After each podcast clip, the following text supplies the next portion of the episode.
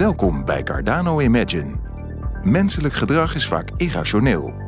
Ook in de bestuurskamer worden we vaker dan we denken onbewust gedreven door emotie en intuïtie. In een serie inspirerende podcasts laten we horen welke ingrijpende gevolgen dit kan hebben en hoe we onze besluitvorming kunnen verbeteren. In deze serie podcasts gaat het meerdere malen over het doorbreken van het groepsdenken, groupthink. Meestal gaat het dan om het doorbreken van gedachtepatronen die ertoe leiden dat goede oplossingen over het hoofd worden gezien. Maar er is nog een goede reden om groepsdenken te voorkomen. Het kan namelijk regelrecht gevaarlijk zijn, want een groep mensen die hetzelfde denkt radicaliseert heel makkelijk. En ja, dat kan ook in de bestuurskamer van een pensioenfonds gebeuren. In de geschiedenis zijn vele voorbeelden te vinden van groepsdenken met fatale gevolgen. Om maar meteen met een heel groot voorbeeld te beginnen: de Holocaust.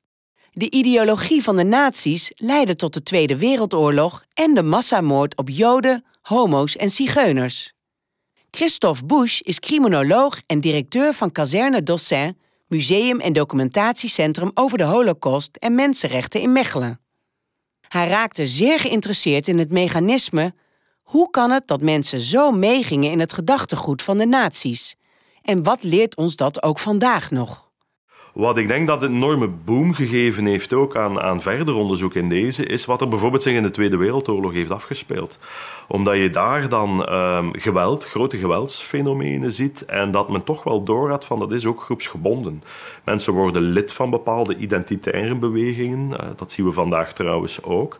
En lid worden van zo'n groep, hetzelfde uniform aantrekken, uh, een soort uh, echokamer creëren waarin je hetzelfde denken krijgt, waar fenomenen zoals groepsdenken op inspelen, ja, dat heeft mede geleid en is een belangrijke oorzaak ook in die geweldseruptie die we de komende twaalf jaar onder die nazi-periode gekend hebben.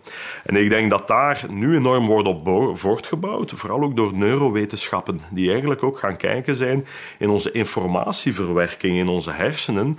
Hoe gaat groepsdynamische gegevens daarmee gaan interageren? Omdat we weten dat uh, informatie selectief wordt uitgekozen. Uh, dat er een soort uh, bevestigingsfout altijd is. Want je zoekt vaak informatie die eigenlijk je gedachteconstructie al gaat gaan bevestigen en zo verder.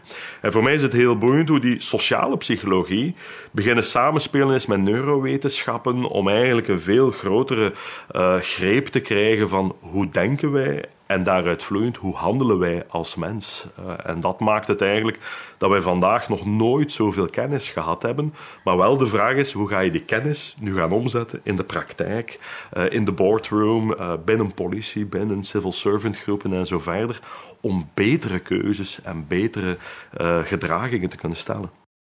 Ook Alain van Hiel, hoogleraar sociale psychologie aan de Universiteit van Gent, is geïntrigeerd door de processen die zich kunnen afspelen in een groep. Groepspolarisatie dat is uh, ontstaan, dat onderzoek daarnaar, uh, toen iemand die een doctoraatsthesis schreef, toen die achter een heel markant uh, fenomeen kwam. En het is het volgende. Je hebt groepen die samengesteld zijn bijvoorbeeld uit mensen die graag risico lusten. En nu, wanneer je die samenzet, dan uh, gebeurde er iets heel eigenaardigs. Die groep zorgde als het ware dat ze elkaar steeds meer aanzetten in risico nemen. Dus het gevolg is dat wanneer die groepen een beslissing nemen, dat dat veel extremer is dan dat elk individu dat apart zou doen. Dus dat is zeker één heel interessant aspect. Nu, onze vriend die dat deed, die heette zeker Stoner in 1961. Sindsdien is er heel wat gebeurd. En wat er gebeurd is, is onder andere uh, het tegenstelde. Men noemt dat cautious shift. Dus dat wil zeggen dat sommige mensen die heel bang zijn, wanneer ze samen zitten, dat zij de vlucht in de voorzichtigheid nemen. Zet je heel veel mensen samen die voorzichtig zijn in één groep, dan zal de groep dus neigen om nog meer voorzichtig te zijn. Het werkt zelfs nog sterker. Zet diezelfde groep mensen vaker bij elkaar en ze bijten zich nog meer vast in de gekozen richting. Dus dat wil eigenlijk zeggen dat wanneer groepen dingen beslissen, dat er een soort tendens tot extremificatie is. Dat in groepen attitudes houdingen die eerder gematigd dan wel een beetje naar het extreme gaan, dat, dat groepen elkaar daarin opzwepen, zodanig dat uiteindelijk het groepsbesluit vooral nog meer extreem is. En dat zet natuurlijk tot nadenken. Stel dat je groep verschillende keren laat samenkomen, of stel dat je mensen met uh, tamelijk extreme houdingen meerdere keren laat samenkomen in bijvoorbeeld vergaderingen of uh, andere acties. Wel, de neiging bestaat dat zij als het ware de vorige extremificatie meenemen naar het volgende gesprek en zo kunnen we wel voortgaan. Dus uiteindelijk komt het erop neer, is ook bestudeerd bij politiek extremisme bijvoorbeeld, dat mensen met extreme houdingen elkaar extremifieren en dat tot een bepaald wereldbeeld soms dat uiteindelijk weinig te maken heeft met hoe andere mensen kijken naar die realiteit. En Van Hiel waarschuwt: het kan iedereen overkomen. Ook zeer goed opgeleide mensen die juist bekend staan om hun denkkracht. Zoals binnen de regering van John F. Kennedy toen ze moesten beslissen of ze Cuba zouden aanvallen in 1961. Een volkomen mislukte missie. Dus uh, een van de voorbeelden uit de geschiedenis is de invasie van de Varkensbaai. Nu, dat is eigenlijk een, een, een, een uh, beslissing uh, die genomen werd door een hele equipe. En die equipe was zwaar opgeleid. Het was uh, heel uh, hoge statusfiguren, uh, professoren uit Harvard, mensen die aan de top stonden bij CIA, dat soort mensen, daar gaat het over. Het campagneteam rond Kennedy uiteindelijk, John Fitzgerald Kennedy. Dus dat team met al die expertise heeft over maanden lang beslist over een plan dat werkelijk het slechtste plan van alle plannen is. Moest, moest er een kind van acht jaar zijn met een atlas in zijn handen, zou deze, dat kind zou een betere beslissing genomen hebben. En dus het punt is dat ook in de praktijk vaak groepsprocessen aantoonbaar slechte resultaten genereren. Dat het zo werkt, heeft twee oorzaken: een emotionele en een rationele. Nu, groepspolarisatie, dat kent eigenlijk twee bronnen. Uh, aan de ene kant is het zo dat mensen elkaar beïnvloeden. Dus dat wil eigenlijk zeggen dat wanneer je iemand ziet die extremer is, dat je daarmee begint te vergelijken. Of wanneer je iemand ziet die risicovoller is, dat je dat ook begint over te nemen, als het ware. Dat is één zaak. Maar goed, je, in een groepsproces krijg je ook argumenten te horen. En die argumenten die kunnen heel valide lijken, die kunnen heel juist lijken, die kunnen nieuw zijn, je had er zelf niet aan gedacht. Of dat kunnen herhalingen zijn van dingen. En die zorgen er eveneens voor dat het extremer wordt. Het is dus zowel een, een sociaal proces waarbij we elkaar beïnvloeden, als dingen die we leren. Maar beide gaan in dezelfde richting. Hè? Beide gaan in dezelfde richting van extremificatie. Kortom, mensen zijn relatief makkelijk te manipuleren. Alle activiteiten in Museumkazerne Dancet in Mechelen zijn erop gericht om de bezoekers daarvan bewust te maken, vertelt Christophe Busch. Juist omdat de Tweede Wereldoorlog een heel pregnant voorbeeld is van de gevolgen van groepsdenken. Dus bij ons in het museum, eigenlijk is de rode draad van ons verhaal processen van radicalisering, processen van sociale polarisatie, van vijandige wijzijdynamiek. En we gaan natuurlijk die casus vanuit de historiografie gaan uitleggen, waarin we tonen hoe bepaalde uh, mechanismen het individu, de groep, de hele samenleving heeft beïnvloed om altijd maar meer extremere vormen van denken en handelen uh, tot zich te gaan nemen. En dat gaat er verbazend snel. Als je ziet in 1933 komt Adolf Hitler en de NSDAP aan de macht. In 1935 heb je al extreme vormen van polarisatie, hè, waarin dat dan de Nuremberger-wetten worden gestemd, hè, wetten ter bescherming van het Duits bloed en de Duitse eer. En dan krijg je ook de officiële misdrijven tegen die wet, met name rassenschande. En dan ga je eigenlijk gaan zien dat uh, dames die van Arische afkomst, zogezegd, zijn, een relatie hebben met Joodse mannen, en dat die dames publiekelijk te schande worden gesteld Ze worden vernederd. Hè. Haar wordt afgeknipt, dat wordt gefilmd, dat wordt gefotografeerd. Vaak jonge mannen die de vrouw als ritueel object gaan gebruiken om een soort zuiveringsproces in uw samenleving te gaan representeren. En dat zijn fenomenen die op twee jaar tijd zich voltrekken. En dat heeft alles te maken met hoe snel groepsdynamische elementen het denken en handelen kunnen gaan, gaan eh, beïnvloeden, maar ook gaan versterken en dat het eigenlijk normaal wordt. Dat maatschappelijke acceptatie van die fenomenen eigenlijk als een normaal proces worden aanzien. En dan begint het natuurlijk heel gevaarlijk te worden, want dat zijn allemaal opstapjes. En polarisatie doet dat. Opstapjes naar nog extremere vormen van vijandige wijsheid-dynamiek. En wij gaan vooral met heel veel lerende doelgroepen, de duizenden studenten, maar ook professionelen, eh, de politie, de magistratuur, de journalist, eigenlijk gaan doorlopen wat heeft destijds ook die mensen beïnvloed. Hoe is de journalist eigenlijk een verlengstuk van propagandadoelstellingen van die nazistaat geworden?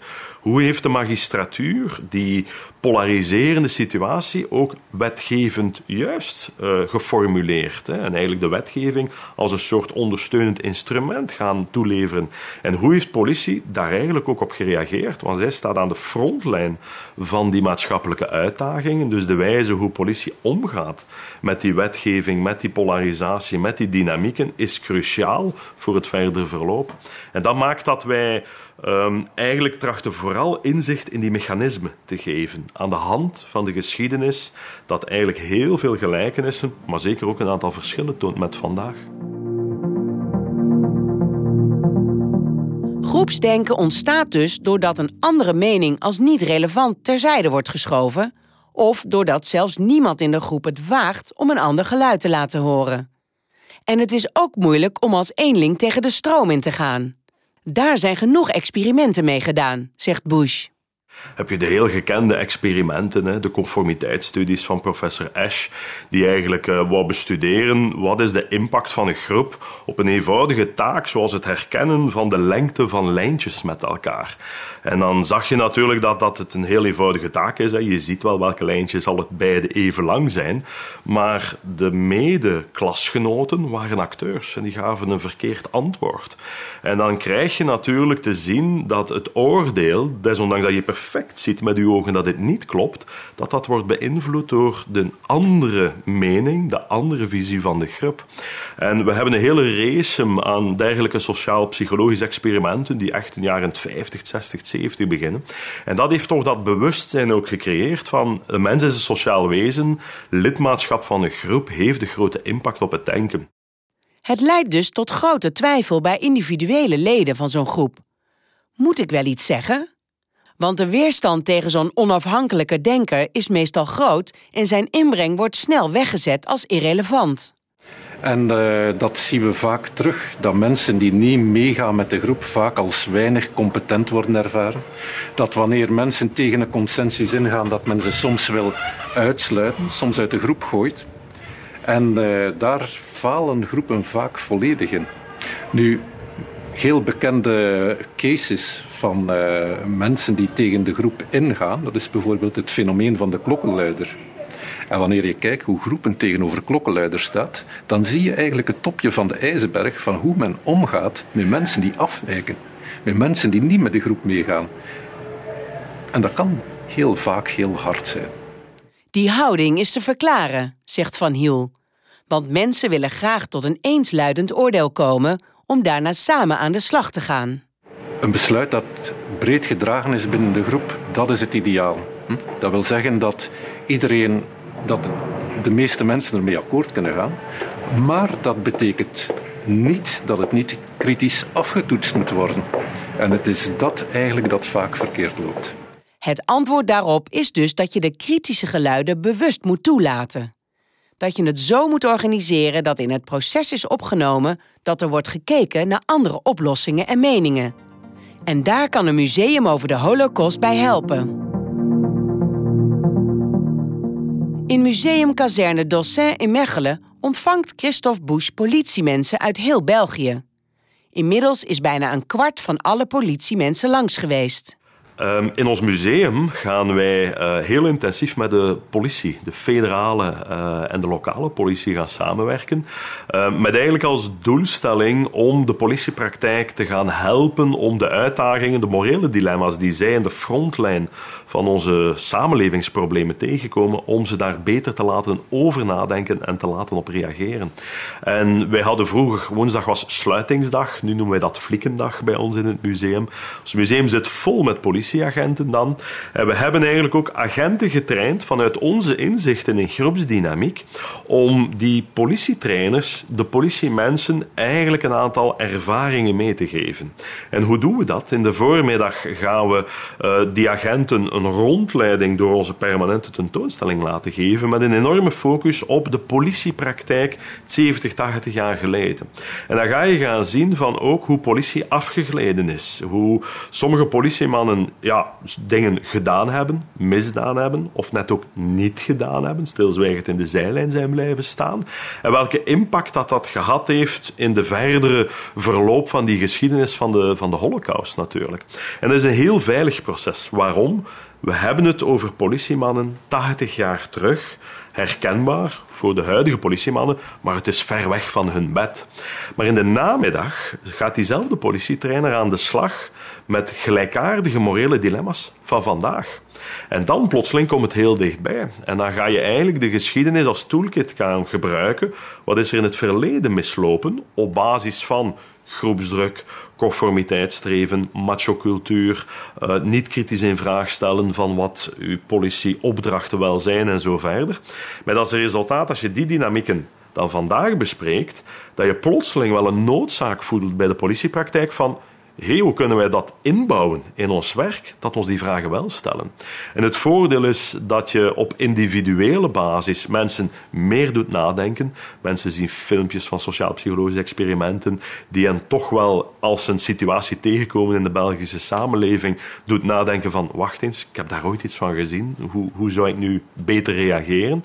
Maar ook op groeps- of op systemisch niveau, hoe kan je je politie praktijkstructuur aanpassen. We hebben bijvoorbeeld zo één korps die na de opleiding gezegd heeft van kijk, wij gaan na uh, elke maand, als we een teamvergadering houden, eigenlijk de vraag stellen: wat zijn de morele dilemma's die wij deze maand zijn tegengekomen in onze politiepraktijk? En we gaan daarover praten. Hebben we dat goed aangepakt? Hebben we dat goed geanalyseerd? Was dat een moreel dilemma? Uh, en daar leveren wij ook modellen toe om dus eigenlijk betere discussies en analyses van morele dilemma's te gaan maken. En dan denk ik dat je eigenlijk een mooie structurele wijziging hebt in de uitdagingen die politie heeft. En het boeiende voor ons als museum is dat die politiepraktijk, um, die politietrainingen, die heel intensief zijn nu, we hebben 9000 van de 40.000 agenten getraind, dat dat inspirerend werd voor andere professionele leerde doelgroepen. Dus bijvoorbeeld nu staat ook de magistratuur uh, bij ons aan de deur, die ook een heel belangrijke maatschappelijke rol heeft. Uh, maar evengoed journalisten, die natuurlijk op vlak van beeldvorming en het creëren van referentiekaders ook een bijzonder belangrijke impact heeft in deze informatiesamenleving. En dat is volgens Bush ook van belang voor de financiële wereld. Want daar speelt steeds vaker het aspect van maatschappelijke verantwoordelijkheid. En die geldt zeker ook voor pensioenfondsen. Als ik dat vertaal naar de financiële wereld, dan zijn daar heel veel parallellen, ook verschillen te trekken natuurlijk. Wat zijn volgens mij de parallellen? Dat is natuurlijk dat eh, de financiële wereld een grote stuwing geeft naar maatschappelijke processen. Um, ja, heel veel zaken worden bepaald natuurlijk ook daar waar voldoende kapitaal achter zit. Als je naar de Tweede Wereldoorlog gaat kijken en je ziet de opkomst van het nazisme uh, en figuren zoals Adolf Hitler, dan merk je ook dat het met de steun is van het groot kapitaal op dat moment, dat men als het ware toen de illusie had, we gaan hem een stuk van de macht geven, zodat wij hem kunnen controleren. Dat is niet gelukt natuurlijk, want op een bepaald moment had hij door groepsdynamische beïnvloeding zo grote groepen van de bevolking achter zich staan, met als resultaat dat dat groot kapitaal ook de macht verloor op politiek uh, publieke wijze. Maar je voelt wel dat die, die, die um, industriële, financiële wereld supercruciale invloed heeft. Je merkt trouwens hoe de hele deportatie-vervolgingslogica uh, verstrengeld is geraakt met die oorlogseconomie die op dat moment ontstaat. En ik denk als we daar lessen willen uittrekken, dan moet je een aantal parallellen van hoe amoraliteit ook kan tieren binnen financiële constructies. Dat is iets waar je moet over nadenken. Je hebt ook positieve verschillen uh, die we kunnen gaan zien. Dat is bijvoorbeeld de geconnecteerdheid, de verbondenheid van het uh, economische systeem dat nu geglobaliseerd is, heeft eigenlijk ook positieve effecten op geweldserupties. Want als je natuurlijk een oorlog start daar, dan ga je dat eigenlijk ook voelen in een regio veraf. Omdat natuurlijk het, het uh, economisch systeem interdependent volledig verbonden is aan elkaar. En dat is bijvoorbeeld ook al lange tijd een remmende factor geweest, waarin de natiestaten niet getriggerd geraken om dan ook effectief een, een, eh, een militair conflict te gaan opstarten. Maar het is wel duidelijk dat, dat de financiële sector of de, de economische sector uh, een heel belangrijke doelgroep is om die groepsdynamische fenomenen in te gaan analyseren en vooral ook te gaan ondersteunen dat er betere keuzes gemaakt worden. En de methode om het groepsdenken te doorbreken en zo dus betere keuzes te maken, is eigenlijk ook al wel bekend, zegt hoogleraar sociale psychologie Alain van Hiel. In vele groepsprocessen uiteindelijk is het vaak zo dat mensen elkaar beïnvloeden, dat mensen naar extremere meningen toe gaan of dat ze niet onafhankelijk van elkaar denken. Daar komt het uiteindelijk heel vaak op neer. Dus groepen zijn eigenlijk niet het beste medium om expertise te gaan combineren. Dat is eigenlijk vaak wat er gebeurt. Dus daar moeten we heel kritisch tegenover staan. En ik denk bijna elk groepsproces kan je counteren door bijvoorbeeld mensen bij te nemen die, die een rol opnemen. Een heel vervelende rol. De, rol van de advocaat van de duivel noemen we dat. Hè.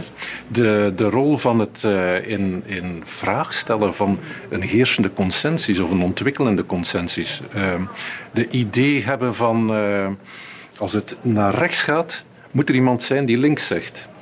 Wanneer er een plan geformuleerd wordt, moet er ook een alternatief voor in de plaats komen.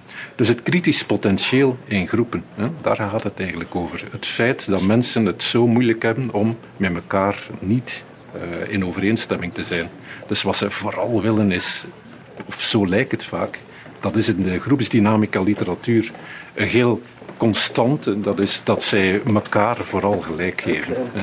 En vooral elkaar ja knikken en, en, en moeilijk nee kunnen knikken. Oftewel, Organiseer je eigen tegenspraak. Voor een verdere uitwerking van dit thema verwijzen we graag naar de speciale podcast hierover. Ook over het voorbeeld van president Kennedy en de varkensbaai hebben we een mooie podcast gemaakt. Ze zijn te vinden op Cardano Imagine. In de nieuwste editie van ons magazine Imagine besteden we heel veel aandacht aan hoe ons brein werkt, hoe we ons kunnen wapenen tegen irrationaliteit en groepsdenken en hoe we betere beslissingen kunnen nemen. Een baanbrekende must-read voor de pensioensector. Je kunt het magazine kosteloos aanvragen op Cardano Imagine. Deze podcast werd je aangeboden door Cardano.